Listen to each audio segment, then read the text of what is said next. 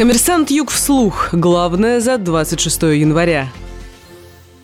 Андрей Демишин пообещал достроить Хаят Ридженси Ростов-Дон Плаза до 31 мая. Хотя накануне губернатор Ростовской области Василий Голубев заявил, что, по его мнению, достроить отель к чемпионату мира не получится. Он сказал, что здание даже не отапливается, однако Демишин в интервью коммерсанту Юг опроверг эту информацию. По его словам, в недостроенном отеле топят уже не один сезон. Кроме того, по заявлению Демишина, все оставшиеся работы выполнят в срок до начала Мундиаля. Напомним, изначально окончание строительства строительство отеля Hyatt Regency Ростов-Дон Плаза планировалось на 2009 год. Позже срок был перенесен на 2014, затем на 2015, потом на 2017. Стоимость проекта за время реализации возросла с 4 до 6 миллиардов рублей.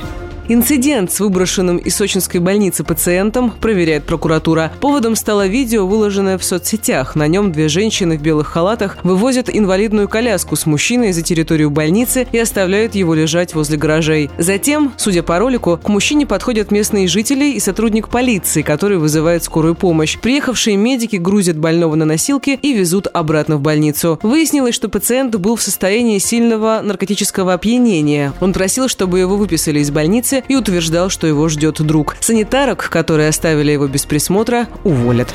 Почти 3000 подписей в поддержку Ксении Собчак собрали в Ростове. Об этом коммерсанту Юг рассказала глава местного штаба Анастасия Шевченко. Она добавила, что в ходе проверки в штабе выявили около одной тысячи фальшивых подписей. Штаб собирается продолжать агитационную работу и начинать готовить наблюдателей на выборы. Напомним, сбор подписей в поддержку Собчак стартовал в конце декабря в полусотни городов России. Согласно данным, опубликованным на сайте кандидата, уже собрано более 124 тысяч подписей, так как Собчак Собчак выдвигается на выборы президента от партии «Гражданская инициатива», ей необходимо собрать 100 тысяч подписей.